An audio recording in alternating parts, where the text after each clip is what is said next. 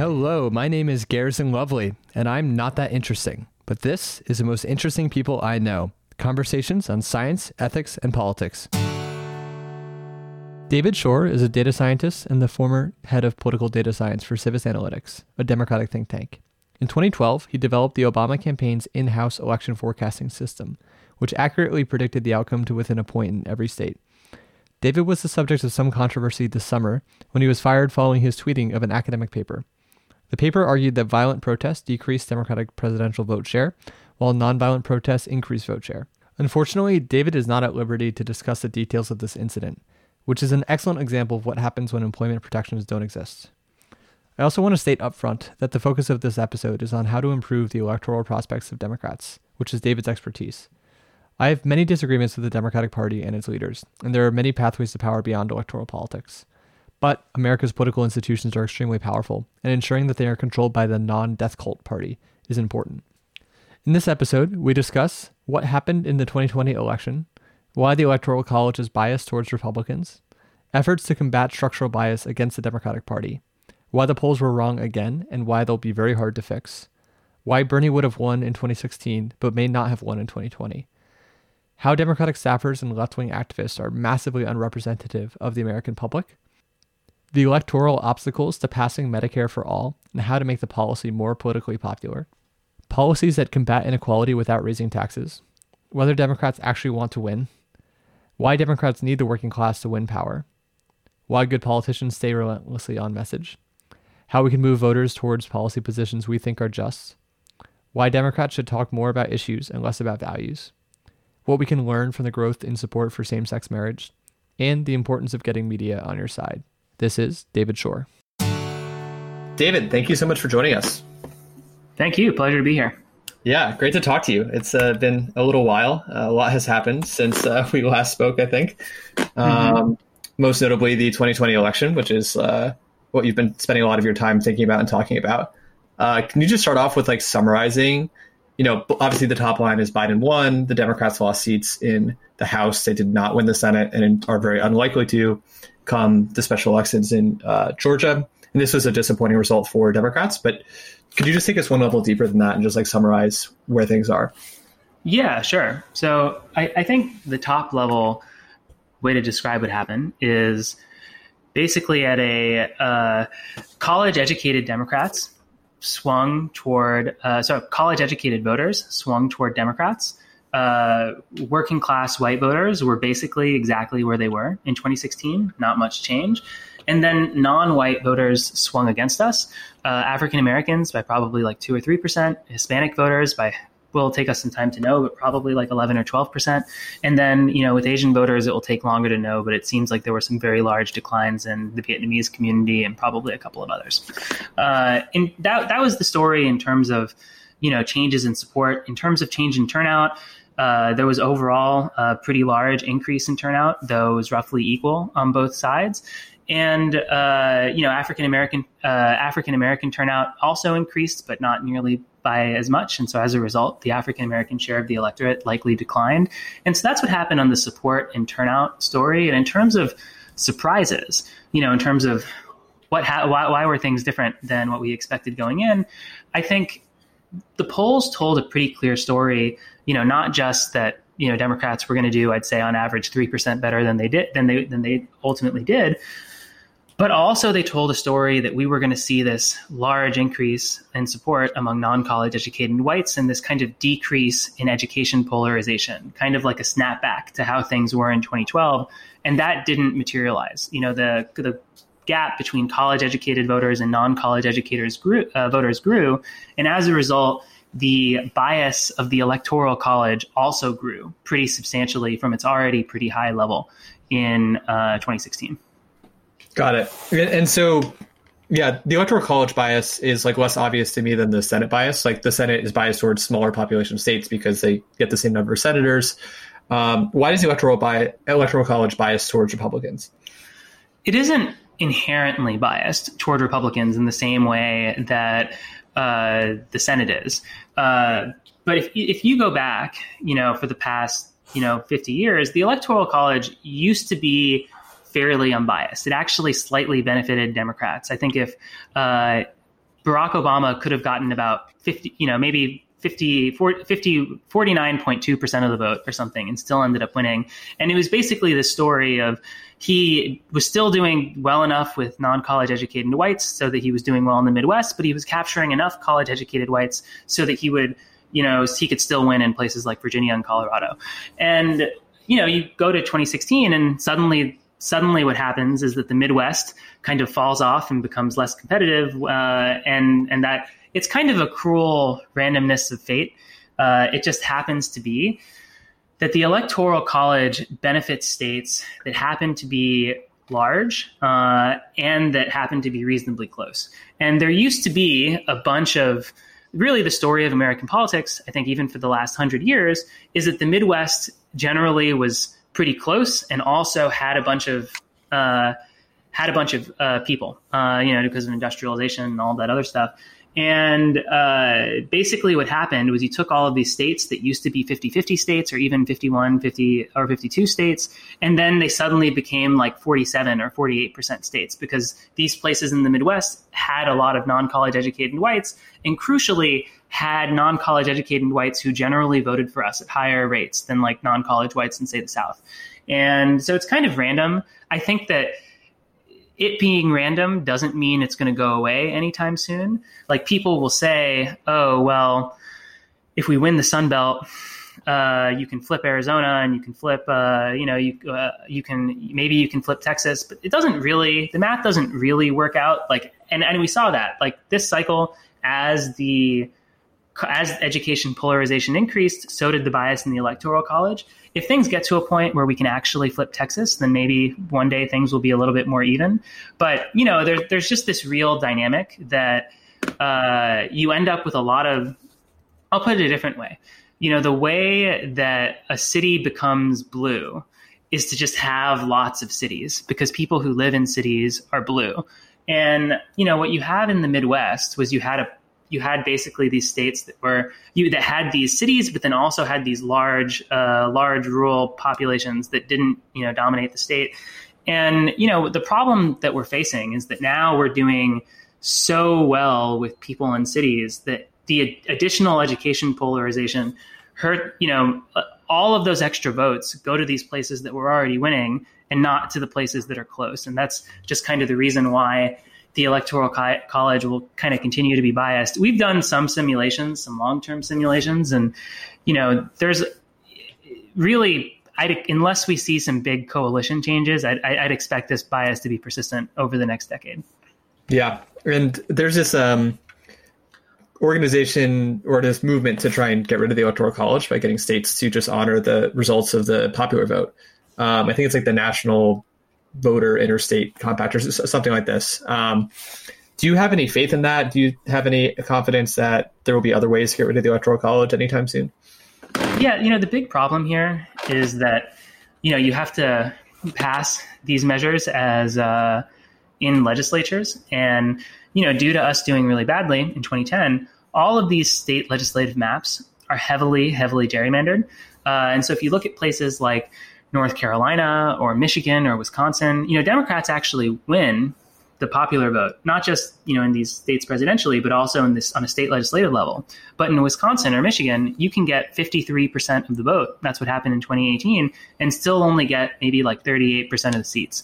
And so that's um, that's really hard. Uh, originally, uh, the plan I think was that we were supposed to have a trifecta in the House and then force uh, force democracy uh, in these in these states, and you know the path to that it still exists, but it's a lot less clear, and uh, so that's pretty bad. But there are still some paths that you could take that are a little bit more unorthodox.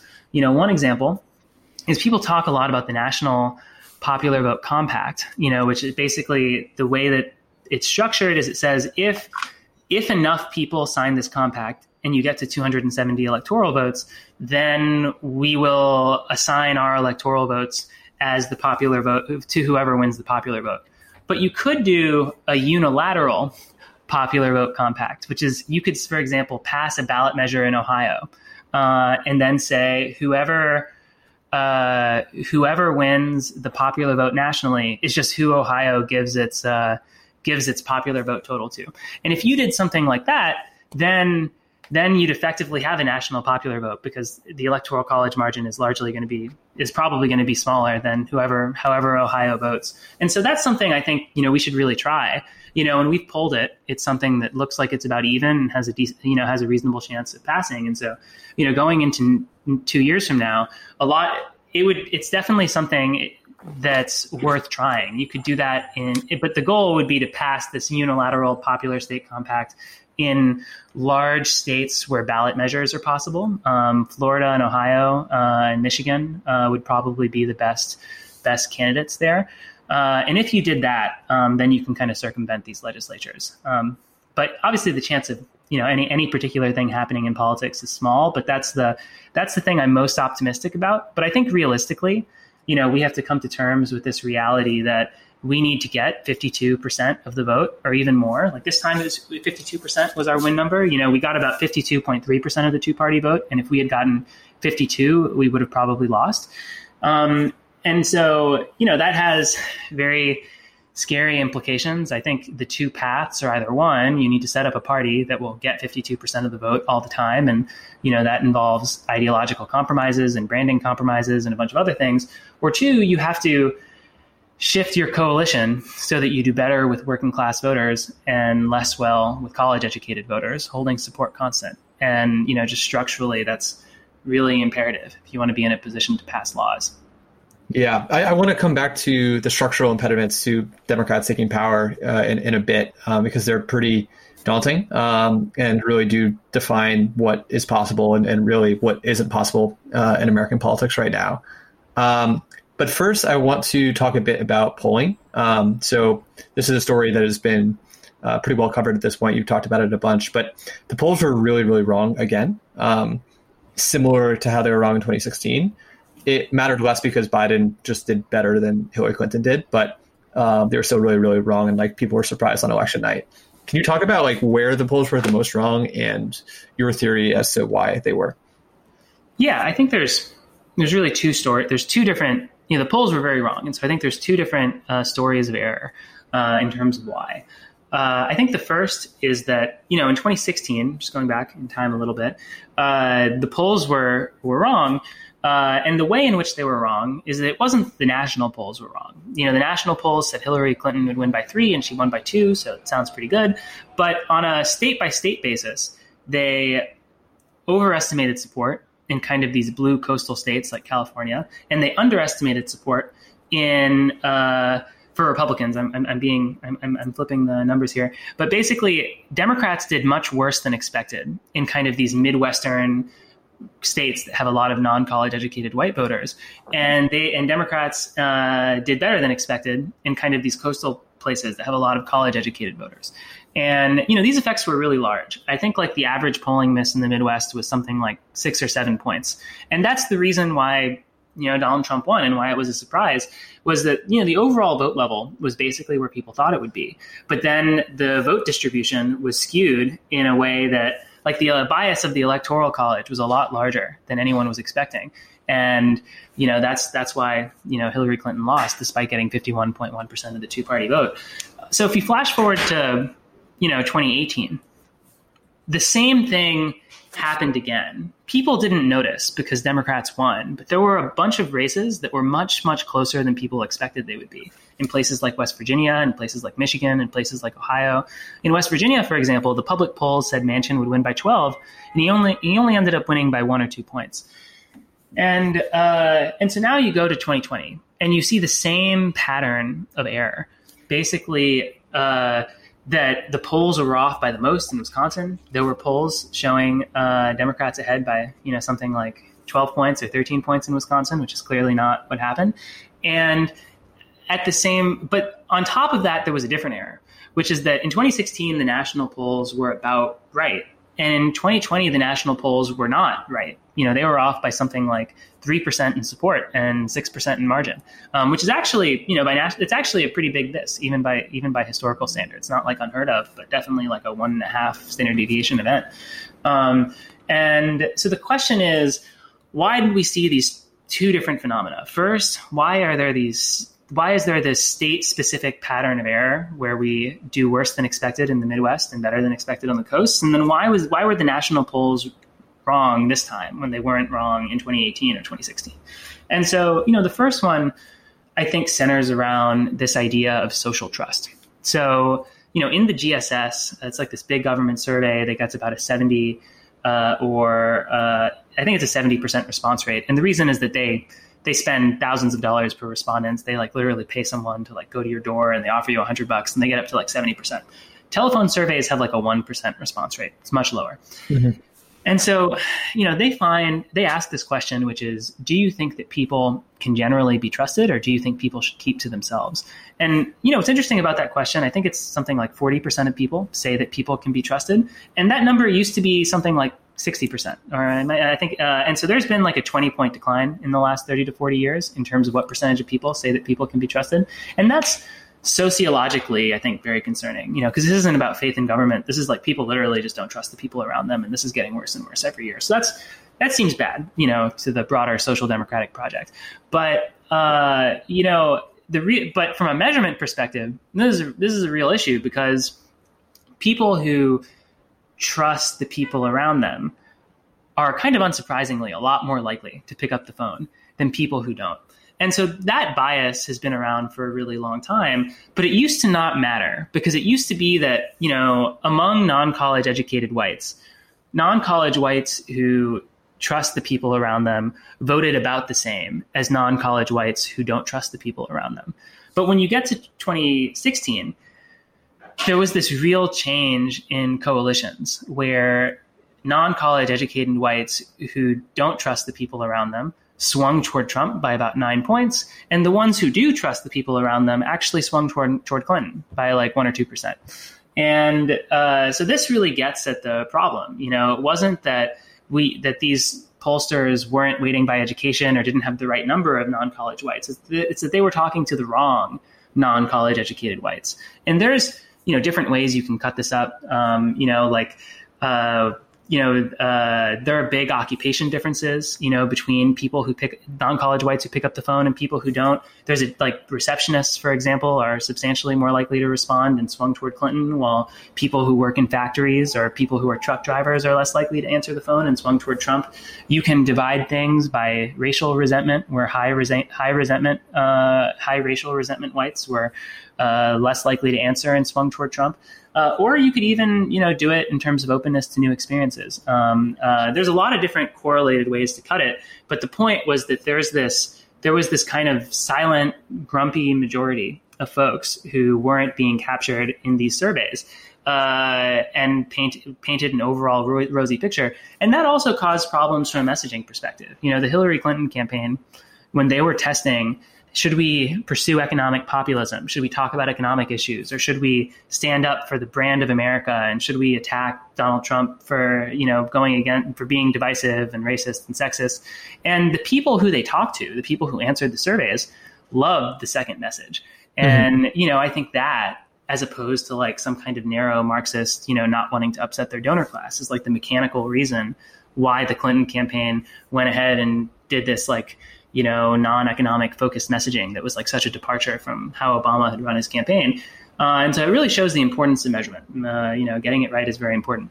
So that's that's one piece. Um, that's how you produce the state state specific polling error. But the question is, why were the national polls wrong this time?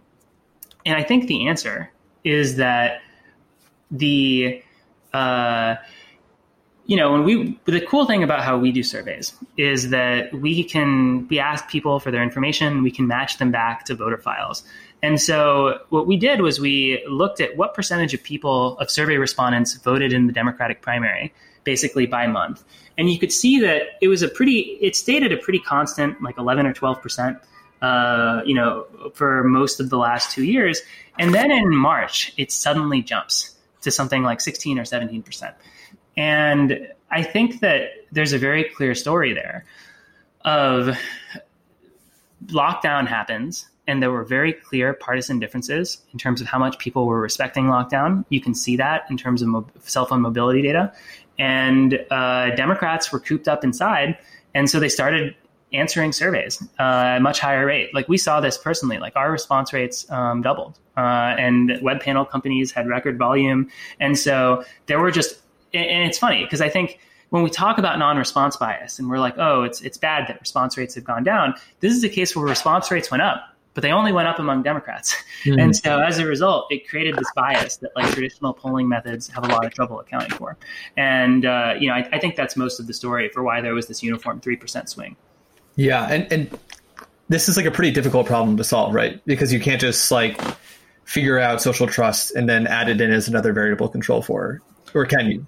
Yeah, I mean, it's what makes it very hard because you know there's two there's two pieces that make this difficult. First is if you want to know, you know, the reason pollsters wait, like polling, the methodology behind polling has not changed very much in the last 80 years. You know, the basic regime that most of these high quality public pollsters do, you know, is that they call, uh, they call a bunch of people, they ask them stuff like age and race and gender um, and education. I think it's, it's actually usually just those things.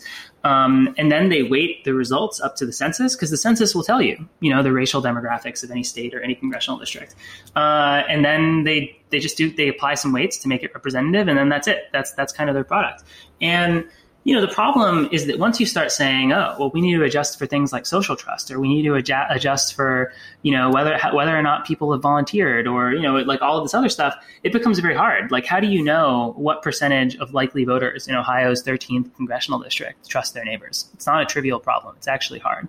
And then I think the other problem is more subtle, which is if you the, the, the traditional business model of polling is that you go in and you survey like 700 people and if you're waiting on four or five things, then sure, you can wait. You, can you can do that.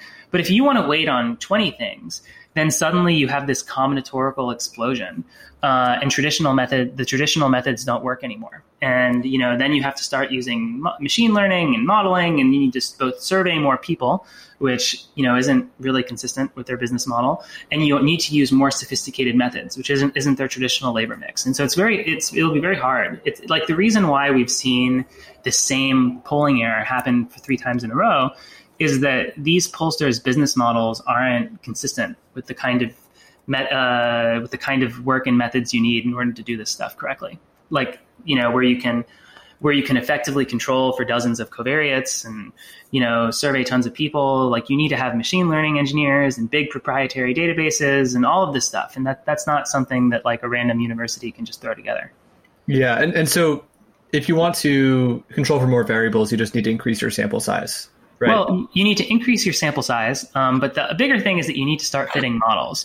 Because uh, you know the basic the basic idea, the intuition here is that you know, you should only wait on a thing if it's correlated with partisanship. And so, you know, there are like these machine learning methods where basically you decide where you do this dimensionality reduction, where you say, oh, I have these 30 variables. Trying to wait on 30 variables, even if you have a million people, is like with getting it is actually like combinatorically a hard problem. And so you yeah. have to do machine learning to kind of reduce the dimensionality of these spaces and uh, to stuff that's correlated with your variables so that you can navigate the bias variance trade off. I'm being a little too technical here, um, more more intelligently.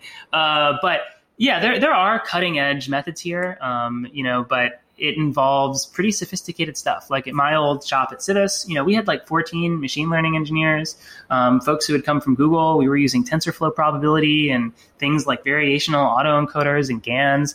Um, you know, the basic story here is that polling has just gotten a lot harder, both because because response rates have gone down by a lot. And I think it's an interesting story because technology is supposed to make things easier. Uh, but in this case, it's made things a lot harder because in the old days, like the in the old days, things were really boring.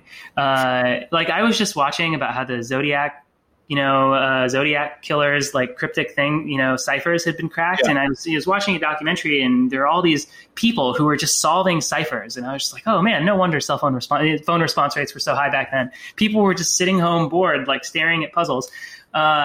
And you know people would just be like oh wow you know uh, a researcher wants to know my views on contemporary events. Uh, lucky me. We don't live in that world anymore. The world's a lot more interesting. There's a lot more demands on people's time um, and, and so it's a lot harder to get people's attention. And more than that i think that we've reached a point where the sheer act of answering a phone survey is like an act of self-expression where you know about 95% of people who answer phone surveys end up voting. And even among the people who say they're definitely not going to vote when you ask them, 75% of those people actually end up voting. So you're mm. talking about an incredibly weird set of folks. And so you can say, oh, well, we just won't use phones anymore. We're going to move to the to online surveys. But the people in online surveys are super weird too. An enormous num- number of them are on disability. They're self-employed. Um, there are bots. Like it's actually there is no unbiased source of information, and uh, that's why you have to both collect a lot more data and do a lot more modeling. Uh, and it's just a it's a super hard problem. Yeah, yeah. No, it's. Uh, I've heard you talk about this a, a few times now, and it, it, just seems like something. Yeah, I don't really know how to solve it, um, and I don't think the Democratic Party does either. Yeah, uh, I will say it's something that fills me with a lot of existential terror as someone whose job is to, you know, try to get elections right.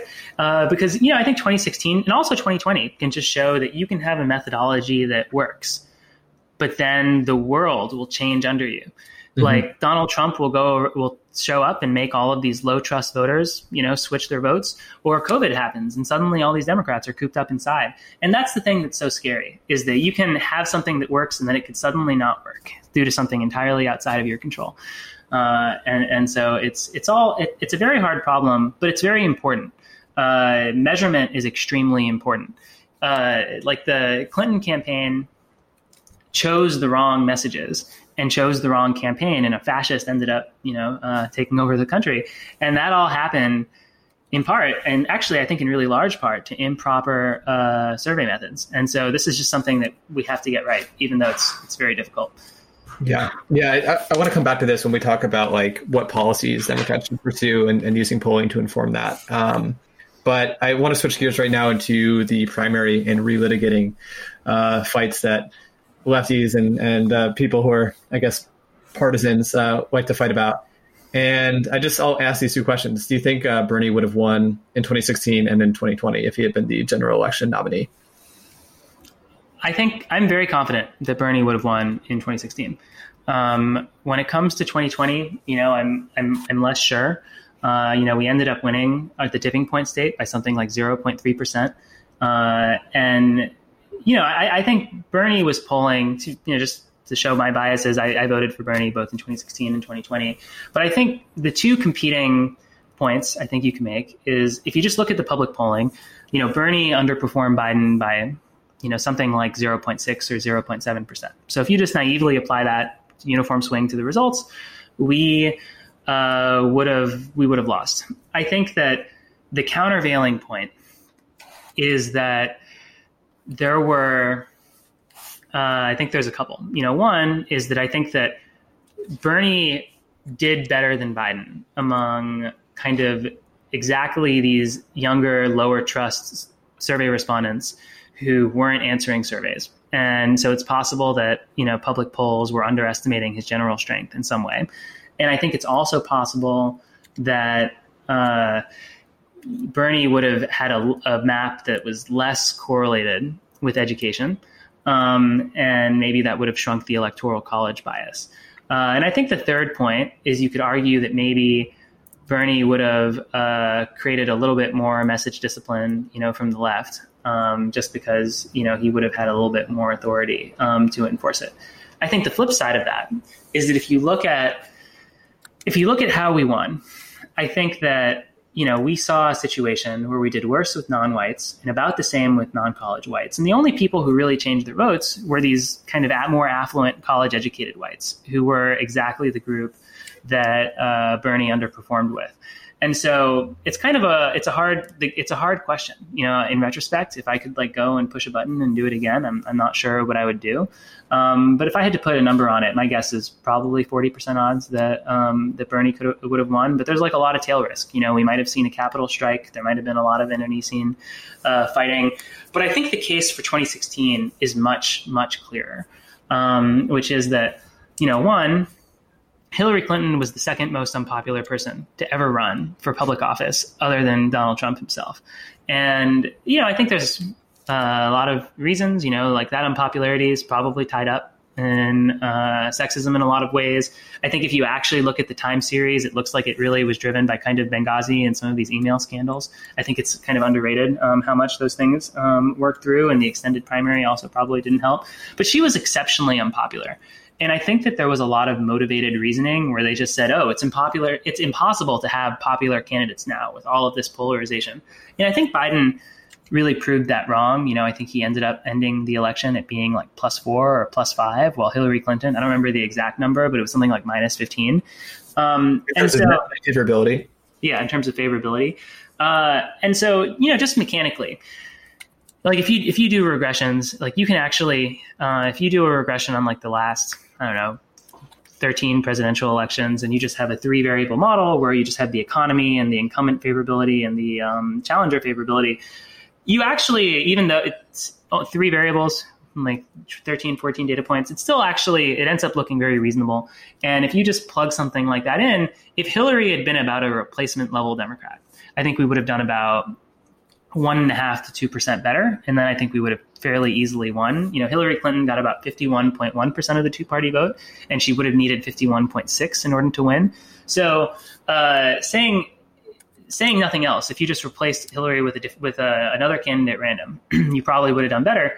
And Bernie Sanders was not a candidate at random. At that time, he was the most popular politician in America. If you go back and look at his favorability ratings, and it was crazy plus 20, plus 30, like absolutely wild.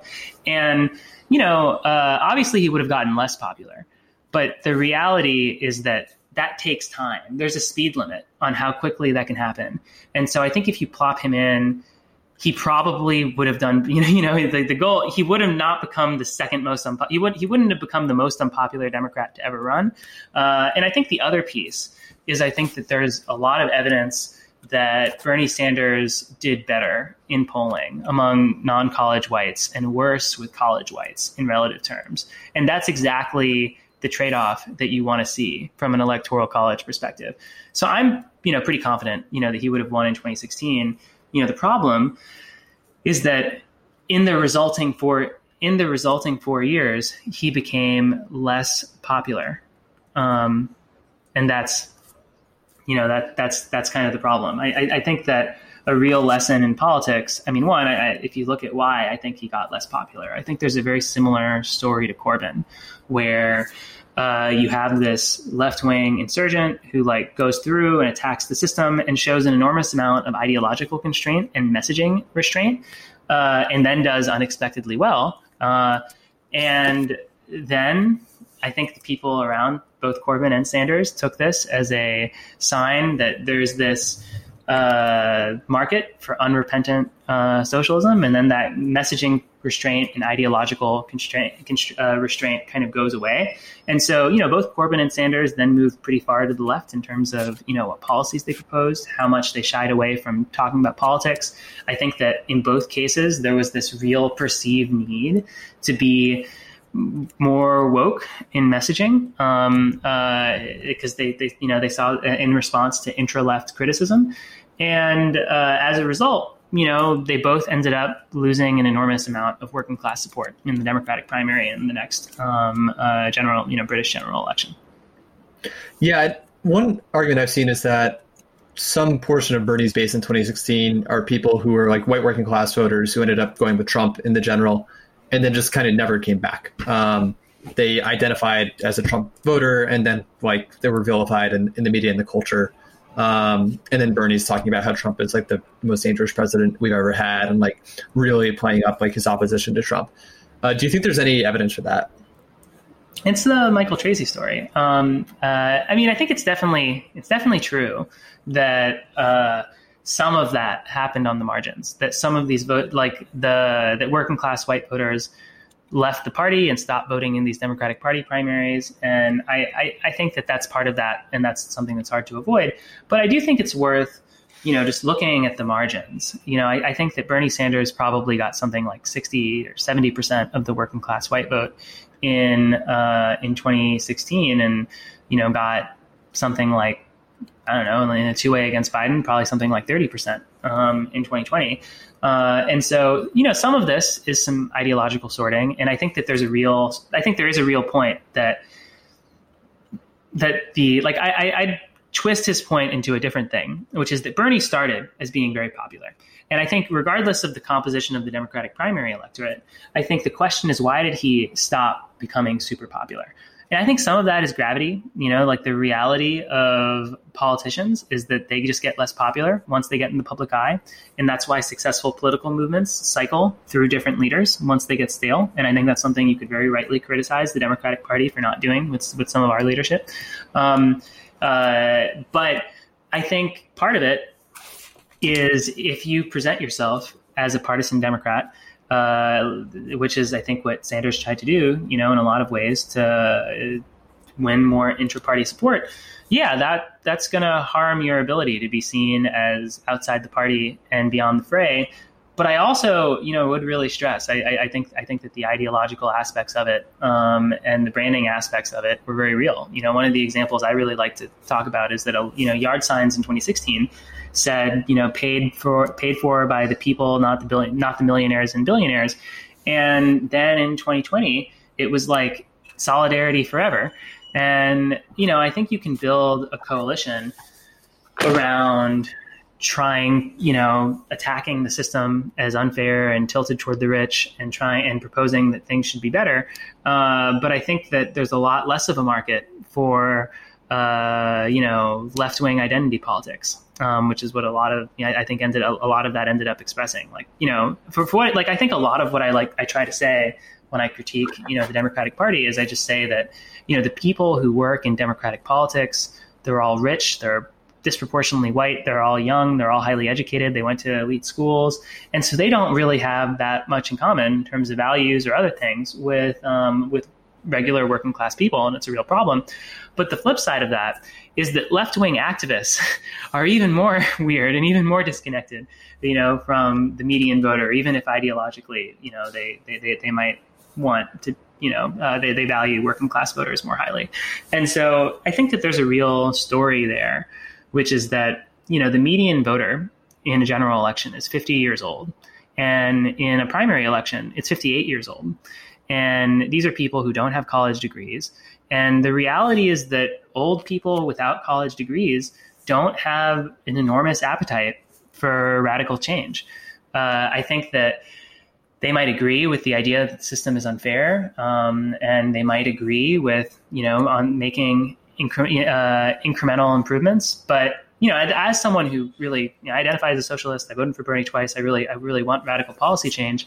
I think in order to you want to make things sound as reasonable as possible. Uh, and I think that, you know, in, in, our space, there's a big incentive to do the opposite of that and uh, embrace the radicalism uh, that exists in young activists when the median voter is, is substantially older.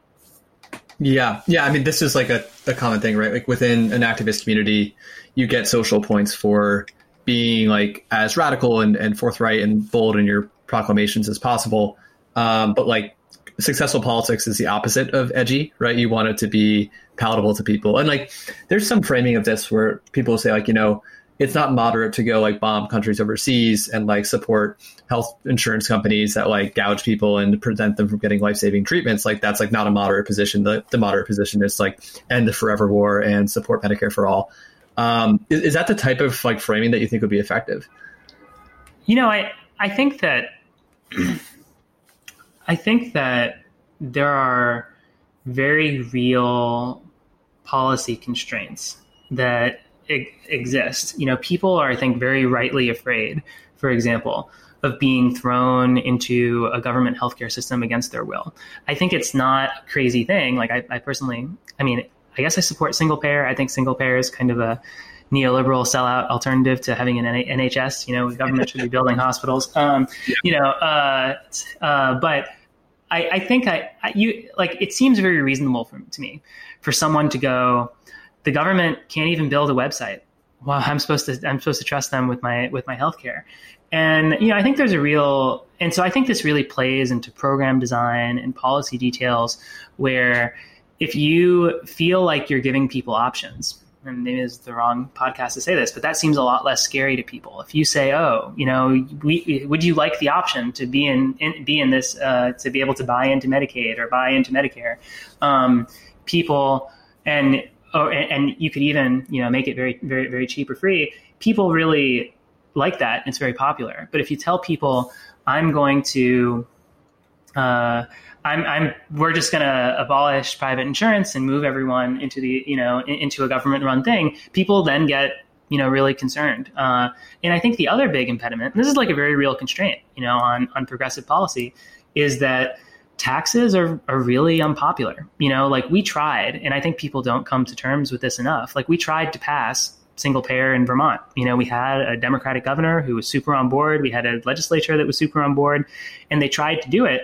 And the basic problem is that this formula of raise your payroll taxes by 8% and then zero out premiums, like it might be true in an actuarial sense that people will come out ahead or most people will come out ahead but it's not something that people actually believe. It doesn't work. Like it couldn't, it didn't even work in Vermont. And people will say, oh, it's because you can't implement it in one state. But like, you know, maybe if it was federal, it would be an 8% tax instead of a 10% tax. But like, people just don't, like, middle class tax increases are just exceptionally unpopular.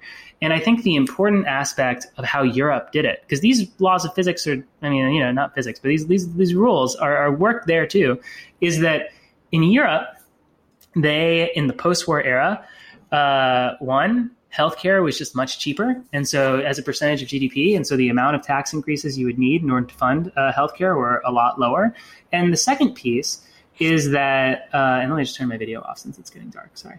Uh, and the second piece is that they had VATs uh, that were implemented immediately in the post-war era uh, because so they value added tax. Yeah, value-added taxes because they they really needed uh, they needed a lot of uh, revenue due to balance of payments issues, and so that's a political economy's ask. Like if if a country didn't have single payer in Europe right now, and then they needed to raise, you know, payroll taxes by eight percent, it wouldn't work. And I think that gets to like a real policy constraint, which is if you look at how Europe pays for things.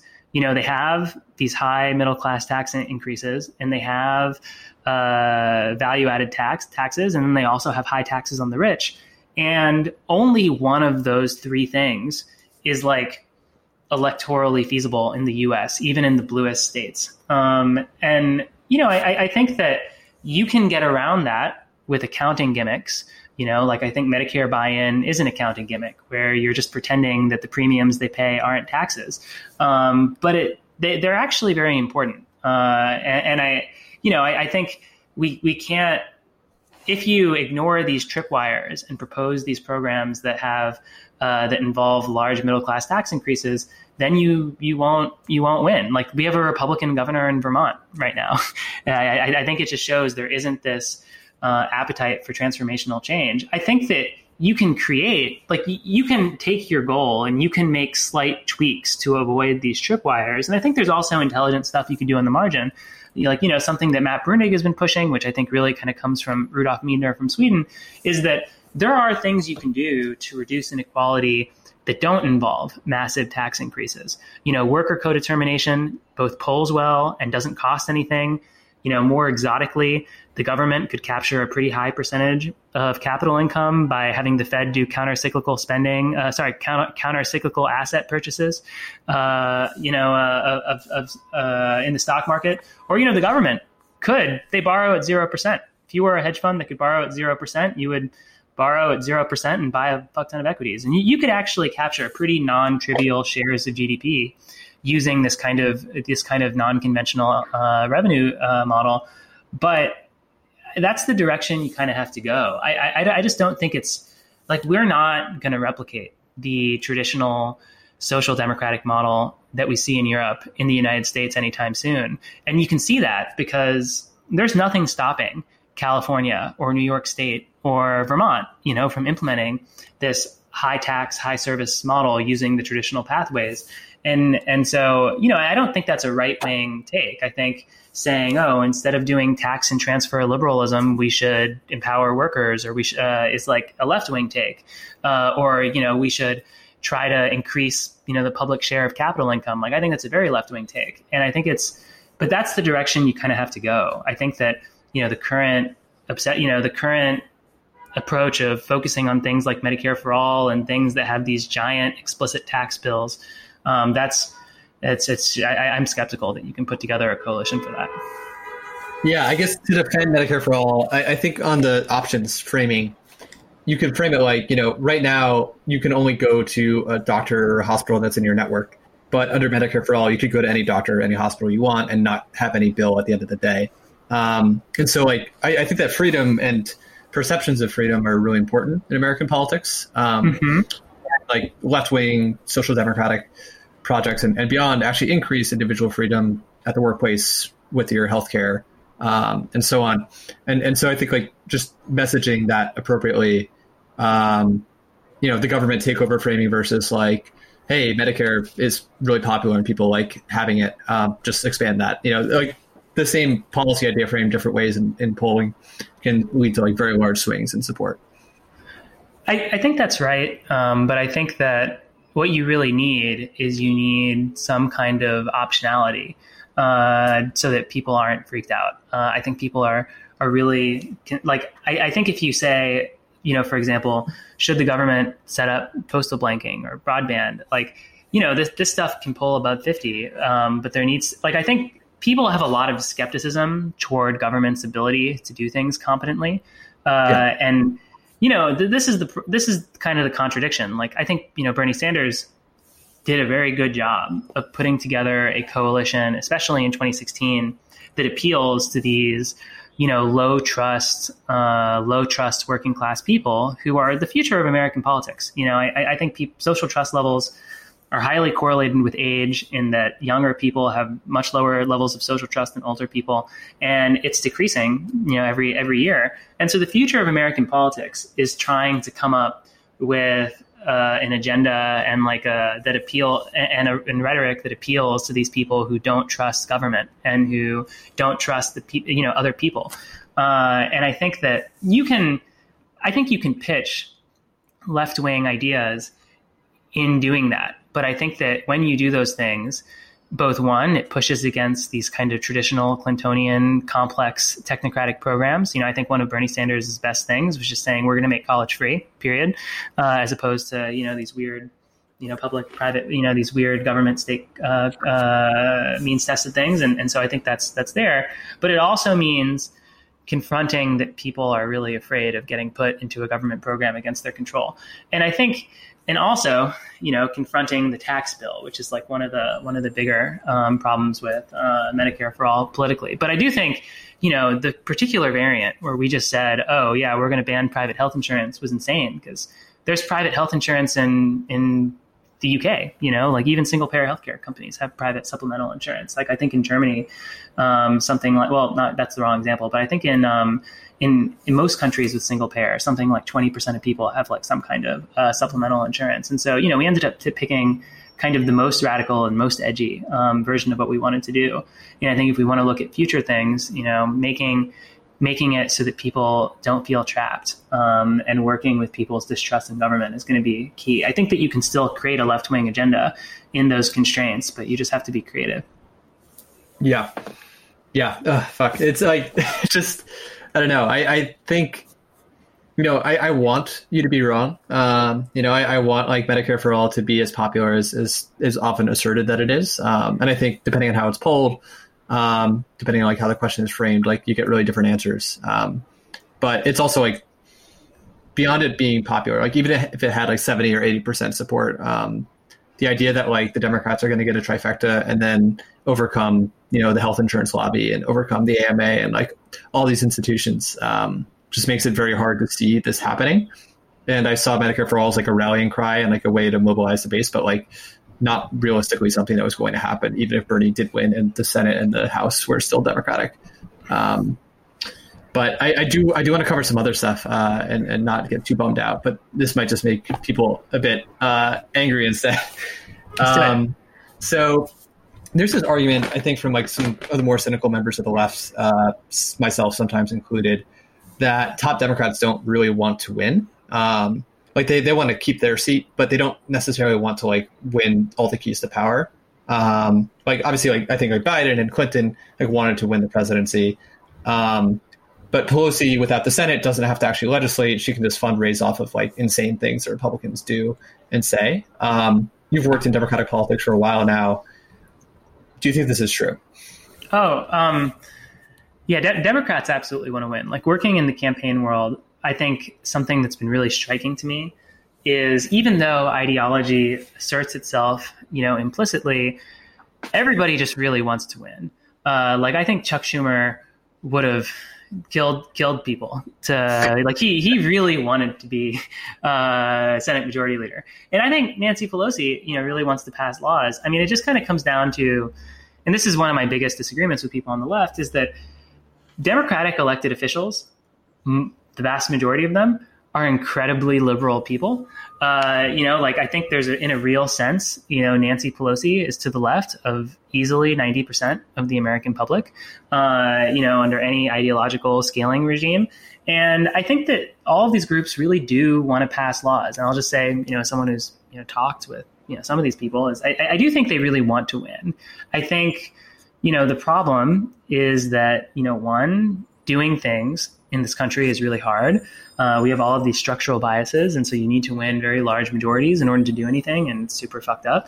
Uh, and then I think the other piece is that the actual mechanics of winning elections is a very difficult problem, and I, am super happy. i have been a big critic of how the Clinton campaign, uh, the strategic decisions they made, and I think you know, I think you can say that for mainstream Democrats. But I also think if you look at the 2020 election results, and also the 2018 election results, honestly, I don't think it's true that leftist activists know any better how to win. You know, I, I, I think, you know, in general, um, left wing candidates uh, generally underperformed um, more centrist ones. And that doesn't mean that uh, both sets of people, both sets of groups don't make mistakes.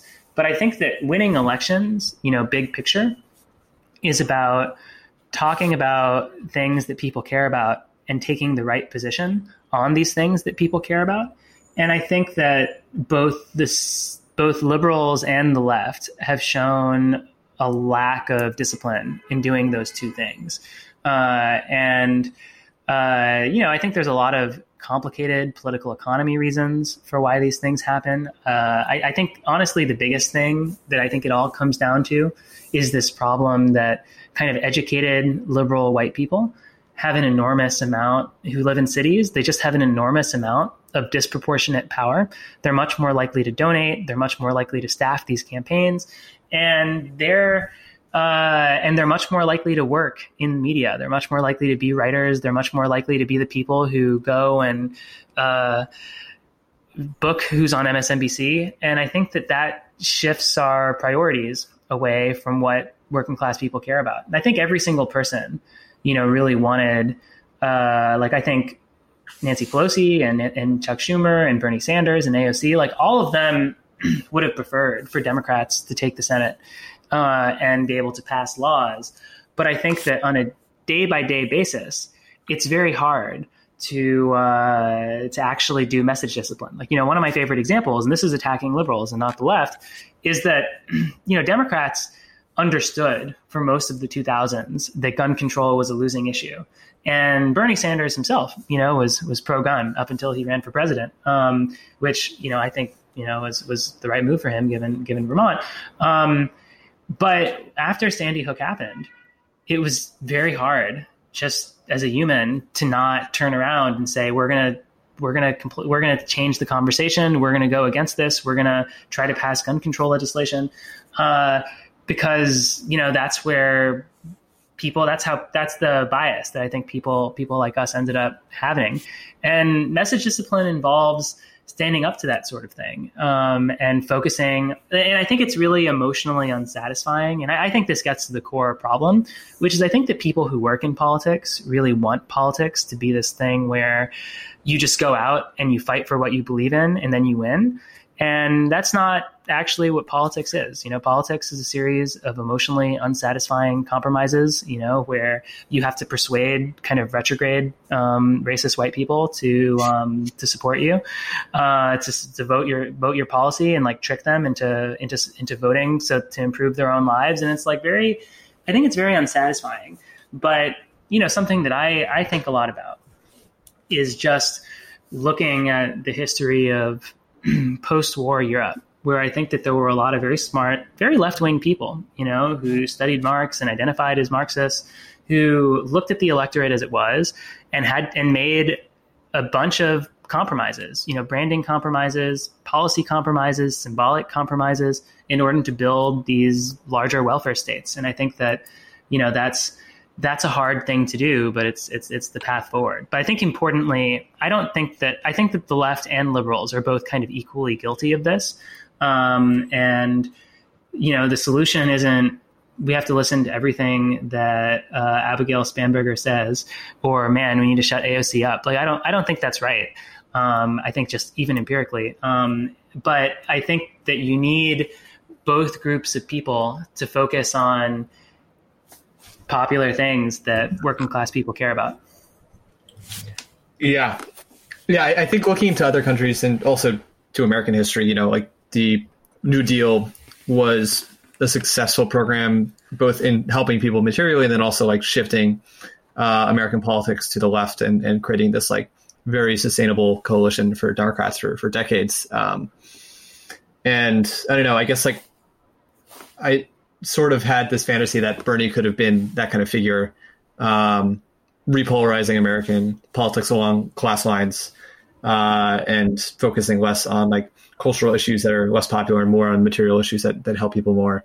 Um, but I, I, think it's just going to be like a, a, real slog in pursuing these like structural changes to like, you know, statehood for DC and Puerto Rico, getting rid of the electoral college, um, court packing rotations. Like, I, I just don't see how we get to any kind of meaningful uh, well, progressive you know, legislation I, without that stuff.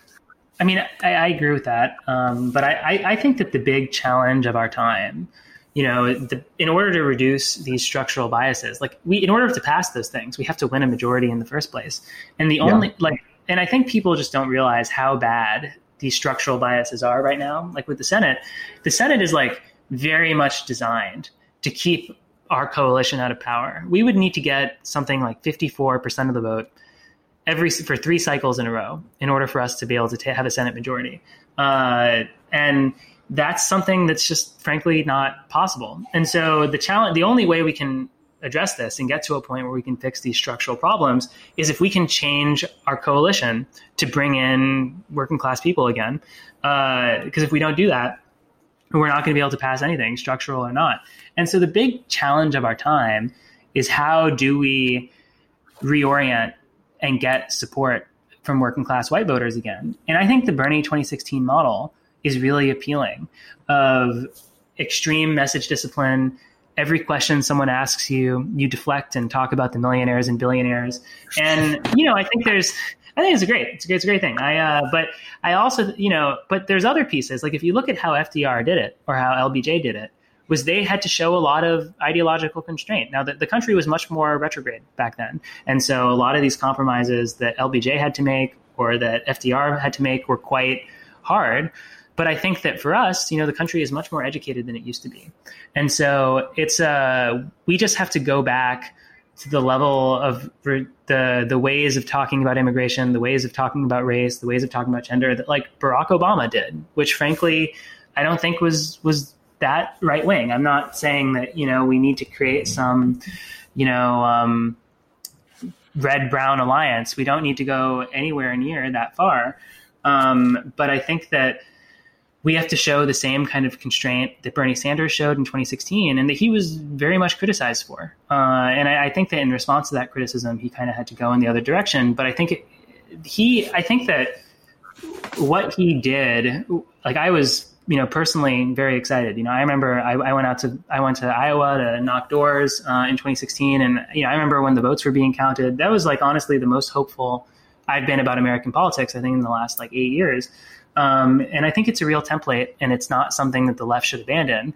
Uh, but it involves going back to the old Bernie left, as opposed to, I think, the direction that the left is going in right now, which uh, I think is, is a little bit different. And, and so to summarize that, the old Bernie left being emphasizing uh, issues of economics and class, and maybe de-emphasizing issues of like identity uh, and and like what, racial politics. Yeah, I think like the challenge, the left can can be a real asset. I think to the Democratic Party if it can reinforce the branding that Democrats care about working people and helping the poor and making the system more fair. And I think that that's uh, there's been a lot of movement. You know, I, I, mean, people deride that as class first leftism, and you know, I'm not saying that you have to. That means you have to do a bunch. You have to. That doesn't mean you have to be racist. It doesn't even mean that you have to change your policies. But I think everything we can do, because uh, you know, we also are faced with. a corporate media, and I don't want, I'm not conspiratorial about this, but the media environment we live in is that the people who decide what go on television are all highly affluent, um, high, uh, you know, richer people who care a lot about social issues. And that means that we have to do literally everything we can to tilt against that and fill in those gaps. You know, when we're giving speeches, when we're at debates, like whenever we have a microphone, we have to do everything we can to reinforce this idea that Democrats care about working people, that Democrats want to make things more fair, or the left want, you know, or, or the left wants to do these things, or that liberals want to do these things. Because um, it it, it, matters a lot. And I think that that stuff is, is kind of fallen out of fashion a little bit, you know, in the, in, in left wing, like I think Bernie kind of brought it back, but I think it's, it's kind of fallen out of fashion, you know, in the last couple years. Yeah. Yeah. I mean, like there's polling on uh, the breakdown of negotiations around uh, coronavirus relief and people like roughly equally blame um, Pelosi and McConnell um, for you know talks breaking down, and like the reality is that Democrats were trying to get people aid, and McConnell was trying to block it. Um, and I feel like that's just something more people should know, right? Like that, hey, Democrats are trying to get you more checks in the mail, trying to get you better unemployment insurance. Um, Republicans are trying to make it so employers can't be sued for killing their workers by making them work through coronavirus. Like it seems like a very winning message, and it's kind of like a self uh, an own goal on the Democrats for not making that like more salient if you if Joe Biden goes and gives a speech, there's even if 90% of it is economic content or legitimate attacks on Republicans for, you know, the bad things that they're doing, whether it's trying to make it so that employers can uh, cannot have liability, or whether it's how Donald Trump is making it easier to pollute rivers. Like there's just uh, there's a ton of stuff that Republicans want to do that's exceptionally unpopular. But I think that the media is not going to cover those things. Like even if there's a one or two minute segment where they make fun of Trump or they say something that kind of fits more into how socially what makes socially liberal rich people excited about politics, that's the piece they're going to go with. And the only way around that is to have extreme message discipline. It's something people really complained about Bernie Sanders for that no matter what you asked him, he just pivoted to the, you know, talking point, the five talking points that he wanted and I think that's something that you know Barack Obama, who you know I think both of them were excellent politicians, uh, was really famous for in 20, 2016. I remember I worked on you know not 2016, 2012. I actually worked on the 2012 campaign, and there were basically the there was this core message frame, which was this idea that. A fam- you know, if you're a family who works hard uh, and has a full time job and plays by the rules, you should be able to get ahead. That would probably piss off Matt Bruenig, but you know that was that was the uh, that was the talking point once you knew that talking point, you and once you started watching TV, you realized, wow, the entire Democratic Party is basically just repeating the sentence again and again. Uh, you have to basically never go off message if you want, you know, in order to defeat this adversarial media. And I, you know, I think that's uh, that's how you win. I think that you know the other piece is trying to create some alternatives um, to uh, traditional media that focus on working people. But I think that's the that's the core problem is we have to do everything we can to associate Democrats with popular policies and Republicans with unpopular policies. Uh, and doing that in practice involves having a lot of discipline and making some sacrifices.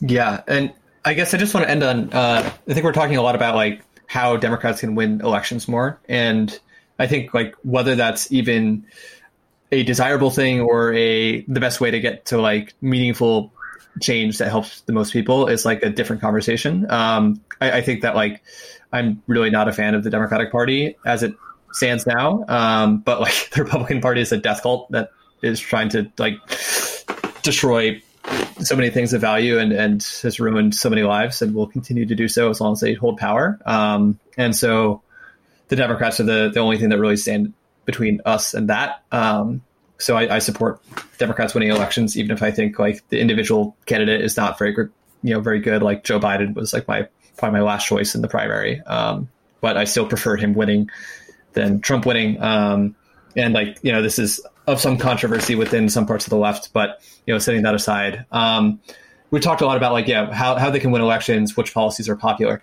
But then, if you think that something is right, uh, but is not currently popular, like you know prison abolition um, or, or, police abolition like you think that's actually like the policy that will help the most people and like is the best way to get to like a just society like wh- what do you recommend people do um, like how what's the best way to change hearts and minds on this um, and make it su- such that the political environment changes to the point where that policy is actually feasible yeah you know it's a it's a great question so i, I think you know the, the, the main point uh, is that there's really you need to divide the electorate into partisans and swing voters, and they they interact with politicians very differently. Where hard partisans take they they vote for the party because of their values. Uh, and it's funny. I think it's something you really hear a lot, you know, in liberal circles, is people say, "Oh, you know, Democrats talk too much about issues and you know not enough about our values." But it's actually the opposite we have very alien values from the median median voter, uh, and they just they vote for us because they agree with us on some issues. And so, I, I think when you look at how like partisans pick the issues to a large extent on the basis of values. And you can see this. Like Democrats used to be against free trade, and then Obama endorses free trade, and suddenly all the Democrats change. And on the Republican side, there's a bunch of examples of people switching back and forth too. Like partisanship is, a, you know, they associate with these parties because of these kind of tribal allegiances of, you know, the values they see around the world. But swing voters aren't like that. If swing voters were like that, then they would. Uh, they would already be partisans, uh, and, and they're not. And so you see this dynamic where when a party embraces a, an unpopular thing, then you can boost it in the polls. You know, abolishing ICE probably was at like 10%, and then liberals like did a big push, and then it went up to 30%. And that's like very powerful. Um, you know, like defund the, defunding the police is a lot more popular in surveys uh, than it was, you know, than it would have been a year ago. And so it's really tempting to say, oh, wow, you know, that's what we want. But, you know, the problem is that you're not changing the minds of swing voters. And the swing voters just vote for the other party, you know, when you embrace an unpopular thing. And I think if you look at the real success stories of the last, you know, 20 to 30 years, you know, gay, marriage, mar- marijuana legalization, you know, the death penalty. People don't talk about this as much, but it's been support for abolishing the death penalty has been increasing at a pretty linear clip for the last 15 years. And honestly, I think in the next five years, it'll probably cross 50 and, and that'll change the politics of this issue a lot. Um, like if you look at those changes, like nobody, it's not, nobody really wants to go from 10% to 30%. You want to go from 10% to 70%. Um, because then you can, you can create cultural hegemony in the other side, you know, even agrees with you. Uh, and, you know, the question is how you do that. And I think the answer is that, try, you know, the primary tool that you see in the political sphere is trying to get politicians to embrace unpopular ideas. And I think that that's both electorally counterproductive and also counterproductive just to the goal. Um, you know, like if you look at gay marriage polling over time, you know, starting in 1993, it started linearly increasing. It's I, I, think it's underappreciated how weird this graph is. Like support for you know liberal attitudes on homosexuality were pretty much constant. You know for really across the 1970s and 1980s. And then there was this inflection point in 1983, and you start started linearly increasing. And the only interruption of this linear trend was 2004, which is when you know activists made it a big issue and it became part of the presidential campaign. And then you saw this decline in support. You know, basically because you saw this um, polarization where you know right-leaning swing voters um, who might have been sympathetic turned against it. Um, so I think what you want is how do you get that inflection point that happened in 1993 and, you know, I think you can tell a story, and this is actually, I think, really backed up by some very cool empirical evidence that, like, the turning point in 1983 was that uh, a newspaper, I think it was USA Today, or it might have been the AP feed, um, created a syndicated, uh, you know, gay uh, gay issue um, or LGBT issue, basically a column about LGBT issues in the in the community, and that was pretty widely read. And it was actually a really big deal. You know, the author who pioneered it actually just recently died, um, but I think it tells the story of the way that you win is both one, there are these long term structural changes. They're good for the left. The country is getting more educated. The country is getting less secular. Um, and that changes the ground, you know, the landscape of what's you know possible and what's not like immigration for example you know increasing immigration levels is still unpopular but now it's you know i think if you if you poll should immigration levels be increased or decreased increasing is you know, uh, I think only like three or four percent less popular than decreasing. And it used to be that the ratio was something like ten to one. Like if you go back to the 1990s, like only like five percent of people wanted to increase immigration levels. It was less popular than legalizing heroin. Uh, and you know, I think a big reason for that is is basically that the country has just gotten a lot more educated and, and a lot more cosmopolitan, and so there's more fertile ground for this stuff.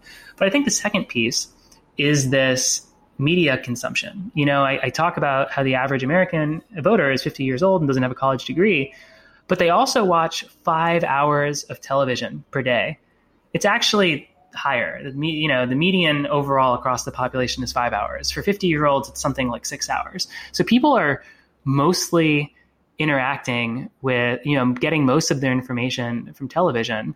Uh, and so it tells you that getting your stuff into the media making a case for what you want like that's that's how you do long-term cultural change. And you know there are even papers that show that like you know modern family seems like it increased support for gay marriage. And mm. you know the presence of you know marijuana in movies like increased uh, support for you know uh, marijuana legalization. And so you know i think that's great news because the people who produce you know cultural production in this country are all incredibly um, incredibly left-wing people. And i think you know it's a bit more of a jump, but I think it shows like the left now has a lot of cultural power. You know, the people who work in media organizations, the people who produce television shows are all substantially more left wing due to education polarization than they were 20 years ago or 30 years ago. Uh, and that creates a lot of power. Uh, and so I, I, think the answer is, you know, if you if you want to make these things popular, I think you need to create favorable representations and slip them into media um, because that's where people you know get all of their information. I'm just i think i'm just restating gramsci but i think that's that's kind of how you do it. Yeah uh, pete buttigieg's dad would approve i guess. Uh, um, well cool. I, I know uh, we're a bit over and uh, you've been very generous with your time.